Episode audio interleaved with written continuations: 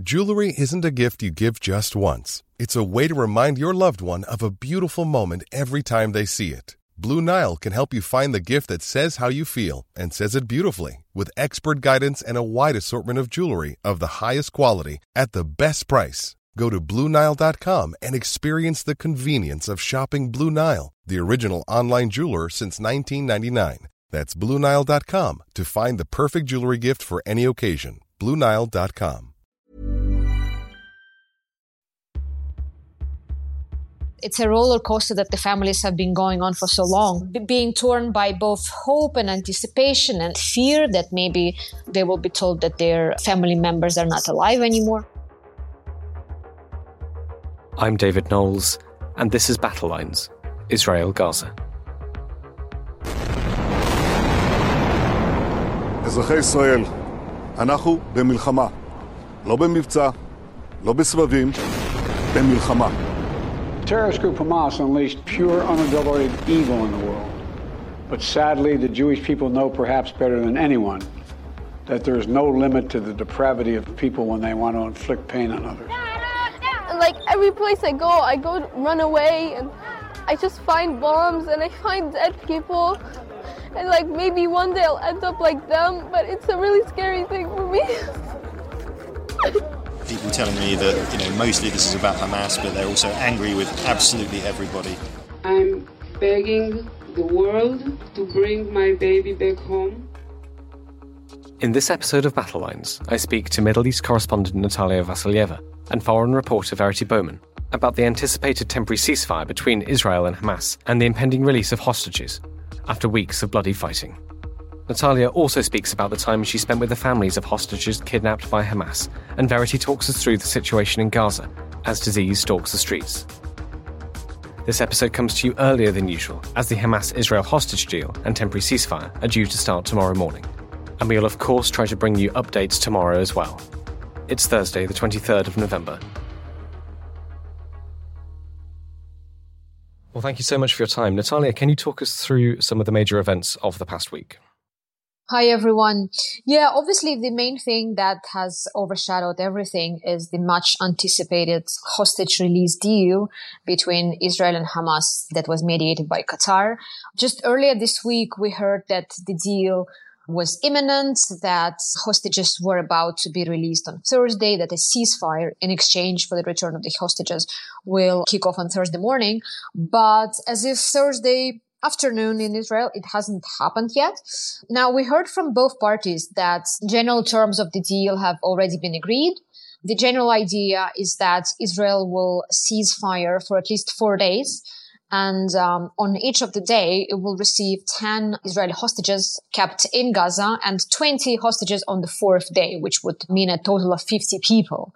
Israel also committed to release all of the female and teenage prisoners in Israeli jail, which would be about uh, 150 people as far as I remember.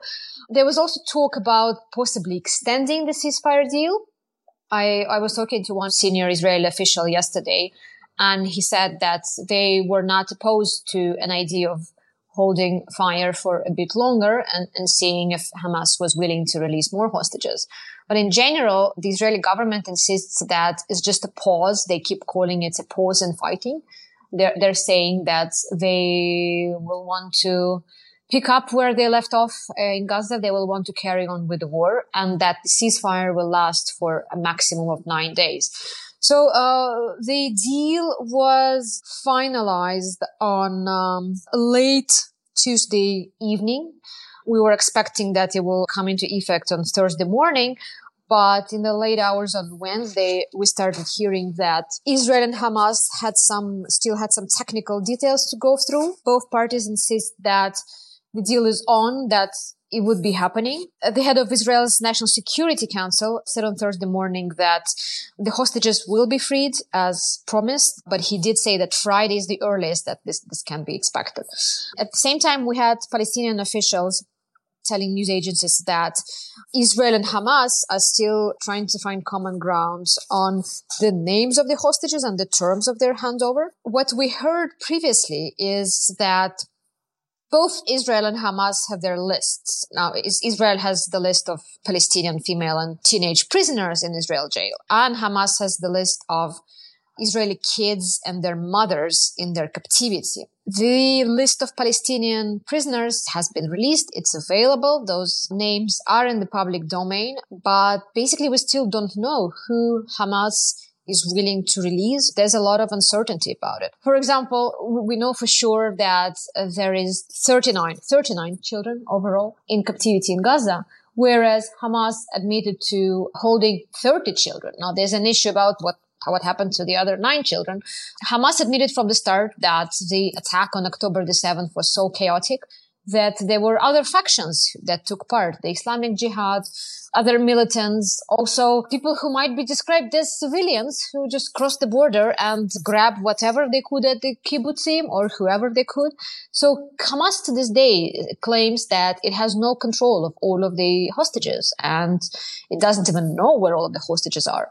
And it says that not all of the children hostages are in its custody. So you would need time to locate people. So obviously that's a bit of a sticking, sticking point right now, despite the fact that this seems that there's a general consensus in Israel in favor of the deal. The deal was officially adopted by the Israeli government on uh, Tuesday evening, despite the opposition from one far right party that voted against it, but looks like the deal is going to happen. Just Thursday morning, if we want to talk a bit about the foreign policy dimension of it. Well, just um, just before, just before we, that, Natalia, could we ask um, hmm. how, how is the deal? How is the reporting of this? What does this look like in, in Israel? How has it gone down with with ordinary Israelis? Well, I would say that the public opinion has been primed for the deal already because we are now, I mean, the war in Gaza has been going on for almost two months. And families of the hostages have often criticized the government for prioritizing the ground operation in Gaza over diplomatic efforts to secure the release at least of some of their hostages. There are regular protests by the hostages' families, by, by supporters of the hostages' family.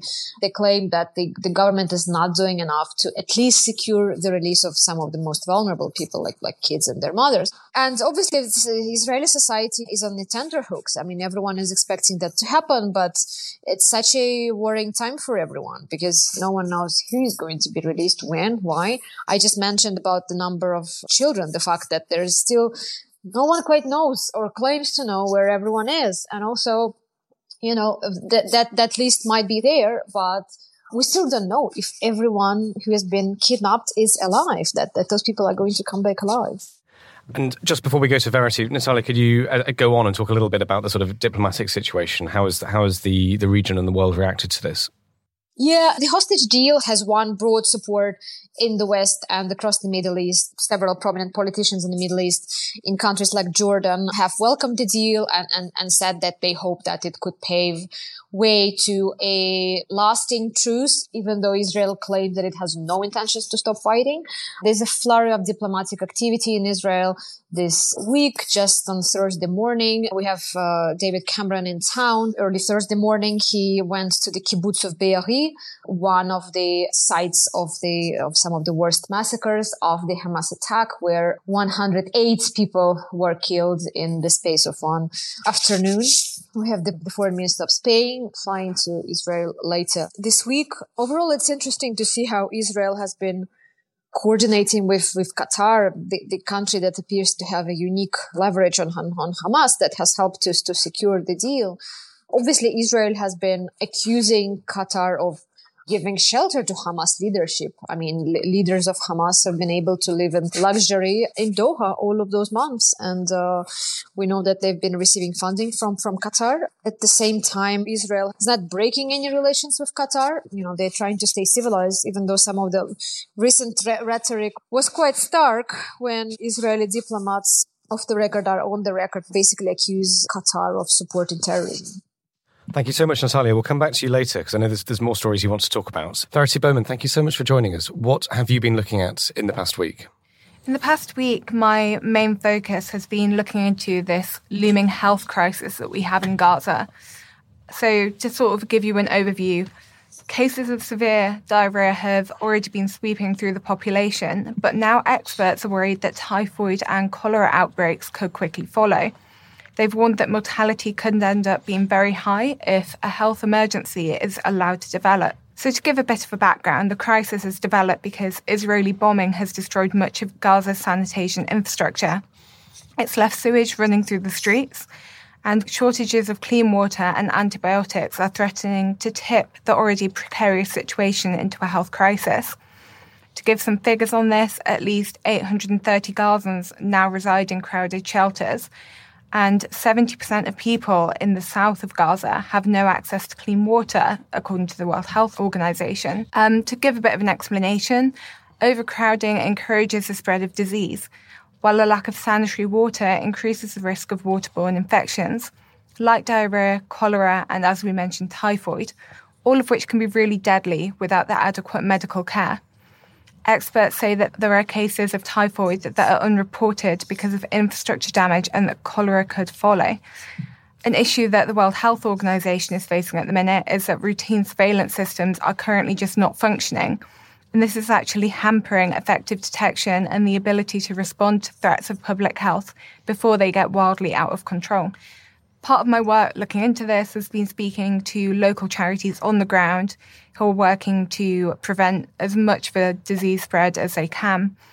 One of these charities was focusing on cleaning shelters in southern Gaza with chemical agents.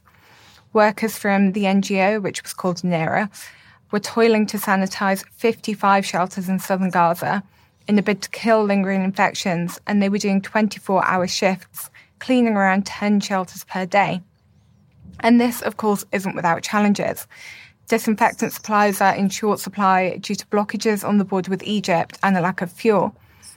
I spoke to Sean Carroll, who is Anera's president and CEO, who told me that there had been many times that their staff feared that they would just not be able to go on with their work. I also spoke to Amar Nagar, who is Anera's medical donations program officer in Gaza. And he gave us a picture of what the situation for refugees is like in the camps. He said that dermatological diseases resulting from overcrowding are spreading like wildfire due to the absence of hygienic tools, many water, and very limited number of bathrooms. He also noticed many waterborne diseases like parasitic infections, and he said as well that he expects to see cholera cases in the near future because of the unclean water and untreated sewage. One of the really heartbreaking things that he pointed out is that many women have lost their babies due to dire conditions. I'll give you a few figures here now so that you can get a picture of the sheer scale of a health crisis. So, since November 10, around 10,000 people have been diagnosed with acute respiratory infections, while scabies and lice have reportedly affected 10,952 individuals. A further 8,202 people have been diagnosed with diarrhea, and 51% of these are under the age of five. And we know that without proper care, diarrhea can quickly turn deadly for infants. And all of this, of course, comes on top of a really dire humanitarian crisis going on. So the World Health Programme has reported an increase in cases of dehydration and malnutrition, and they've warned about the threat of starvation due to the collapse of food supply chains and insufficient aid delivery. Shelters in Gaza, as we said, are overcrowded as people flee from the north and we've seen reports of people left to sleep outside on the ground with no blankets. Staff have been displaced themselves and they're living in crowded areas with poor access to food, water, and power. They told me they're exhausted and are quite literally putting their lives at risk going out to deliver relief. No place is safe in Gaza. Thank you, Verity. Can I ask how difficult is it at the moment to stay in touch with your sources in Gaza? It's incredibly difficult to get in touch with them at the moment due to all of the communication blockages. The only way that I've managed to get it to work so far is using WhatsApp and sort of just hoping to get any replies that they can send whenever they get phone signal. A lot of the time, it's easier for them to record themselves speaking and send me voice notes in reply to my questions. And I do spend a lot of time relying on charities like Anera to be the middleman and to make sure that these connections are being made, for which I'm very grateful. Just before we go back to Natalia, obviously we've heard the past three weeks from yourself and Lilia Sebouai about the conditions in, in Gaza, especially Gaza hospitals and healthcare. Do you think the situation is still getting worse? Is, is there much hope? I mean, f- from what you've said, it seems pretty dire. I think that the situation continues to be quite dire and I don't see it picking up for a little while. Although we have seen supplies coming in from Egypt and this has been a help, we are also seeing that a lot of hospitals just aren't functioning. I saw a figure earlier today that around 60% of healthcare facilities in Gaza are not functioning at all. So there's just not enough there for people. I also saw reports of people without surgical training having to work on amputations and other surgeries because there simply aren't enough staff members around. So, yeah, um, I do think the situation will continue to be quite dire until some big changes are made. And Verity, we've got some more information about the growing death toll in Gaza. What can you tell us about this? So, as many of you know, we've had a bit of a gap in reporting on the death toll from about November 11th because of a breakdown of access and communication in northern Gaza. Well, today we've had the first official death toll in quite a while. We've seen that more than 13,000 people have been killed in Gaza, and that's according to the director of the Hamas run health ministry. And what we do know is that the real toll is likely to be much higher the health ministry says that another 6,000 people have been reported missing, and it's feared that many of these people are buried under the rubble. Thank you so much, Verity. Natalia, can I ask everything that Verity's told us, is that is that kind of thing being reported in Israel as well? Do people have an idea of what's happening in Gaza or, or not? Well, it's a very long story. I can talk about it for hours. The thing is, you know, obviously as someone coming coming from Russia, I am familiar with a um, landscape where the other side of the story is not being told. It's being censored. Uh, websites are being blocked. All of that is widely available. I mean, Israel is a democracy. You have liberal media, you have newspapers, you have news channels, you have radio, which are reporting what's, what's happening in, in Gaza. But Israel's become increasingly right wing and mainstream media rarely reports on that. All of that information is publicly available. If you're an Israeli and if you read in Hebrew, you can whatever type in Gaza and, and you'll see all of that on Haaretz, on uh, Radio Kan, on reputable, good media outlets that are available. That's not being censored the question is like what does the middleman read or, or watch? And I'm, I'm, I'm sad to say that the most popular tv channels or tabloids they're not really covering gaza. Obviously they're they're focusing on the tragedy inside israel but you know it, it has a long history of, of how uh, israel's mainstream media is basically choosing choosing to ignore the tragedies that have been happening in gaza and in the west bank for years Natalia, can we stay with you? You mentioned the uh, the hostage deal made between Israel and Hamas.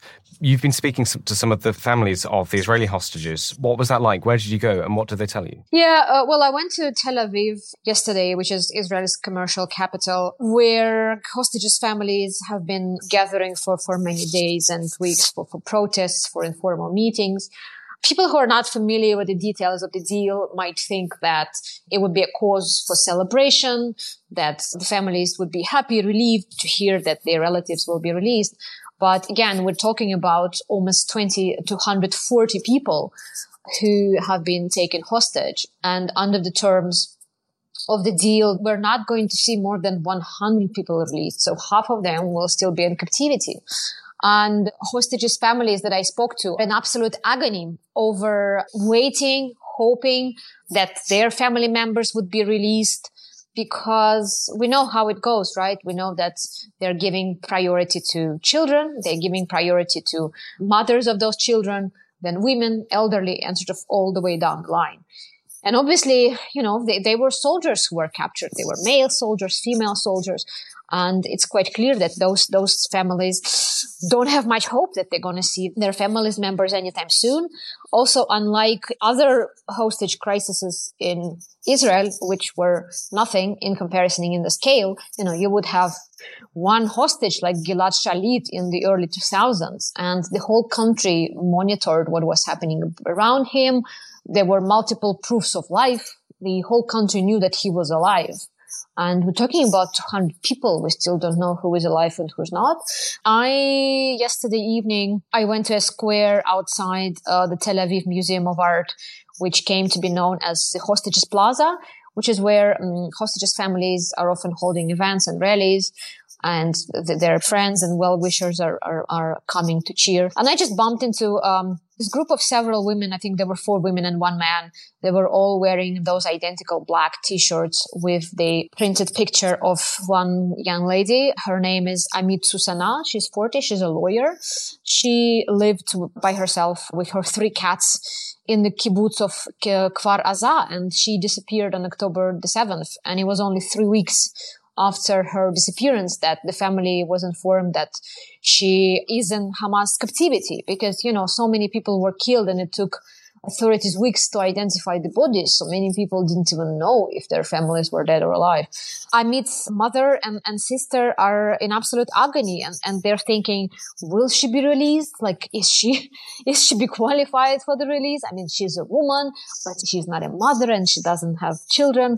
And they say that they have mixed feelings, like that definitely they will be really happy to see other families reunited with their loved ones. But if they don't see Amit in, in this initial release of hostages, they will be wondering when her turn will come or will it, will it ever come? And uh, yeah, and other relatives also spoke about a, a roller coaster of emotions. I just uh, bumped into someone whose nephew with his two kids was kidnapped from another kibbutz. And uh, this elderly man told me that, you know, it's, it's a roller coaster that the families have been going on for so long, being torn by both hope and anticipation and, and, and, and fear that maybe they will be told that their family members are not alive anymore. So it's a very, it's, it, it's, it's a very tense moment in Israel and everyone, everyone is waiting. Everyone can't wait to see the lists of the hostages, if they know who's alive, if they know who's going to be getting released. And obviously everyone can't wait for the first release to happen. Natalia, may I ask, you've been out of Israel for a little bit and you've returned recently. When when you got back, does is the atmosphere different? What what have you picked up on since since since coming back after a few weeks away? Yeah, that's a very good question, David. I um, I think the atmosphere is, is still the same. It does feel like the country is at war. Uh, you see reservists all around, people in uniform carrying automatic weapons. On on the other hand, we have heard informally, and this is not something that the Israel government has confirmed. We have heard that some of the reservists, some of the 300,000 reservists who were called up after the Hamas attack were offered longer leaves. Some of them were basically sent back home. So the economy should be going back to normal.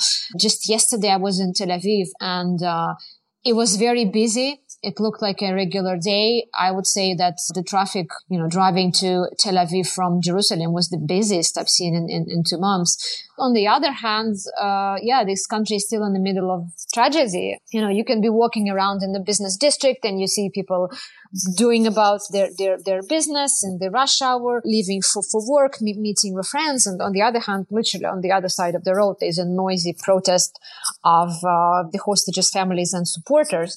And picture, a picture after picture plastered on lampposts, on benches of all the people who've been taken hostage. And that's obviously like a large part like the most active part of the Israeli society, it, uh, doesn't want the government to forget about the hostages or put them on the back burner. So they, they definitely, I would say that the hostage deal that we've been talking about on this episode is something that definitely came into being following the pressure from the hostages families because we heard that something that there was something like that on the table weeks ago and the Israeli government has rejected it. So this is definitely a result of the uh, public pressure that we're seeing.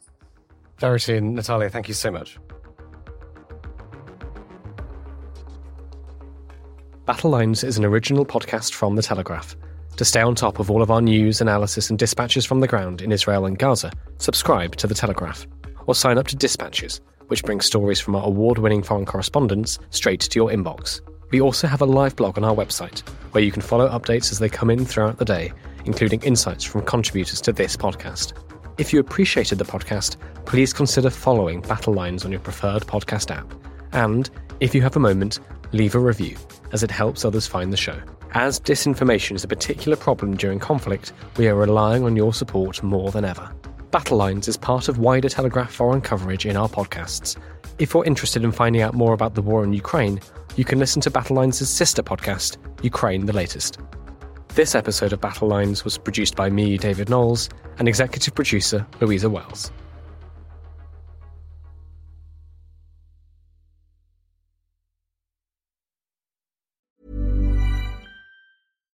When you make decisions for your company, you look for the no brainers. And if you have a lot of mailing to do, stamps.com is the ultimate no brainer. It streamlines your processes to make your business more efficient, which makes you less busy.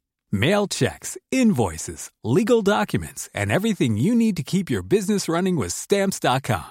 Seamlessly connect with every major marketplace and shopping cart. Schedule package pickups and see your cheapest and fastest shipping options from different carriers with rates up to 89% off USPS and UPS rates. And with the stamps.com mobile app, you can take care of mailing and shipping wherever you are. Make the same no-brainer decision as over 1 million other businesses with stamps.com. Sign up with code program for a 4-week trial plus free postage and a free digital scale. No long-term commitments or contracts.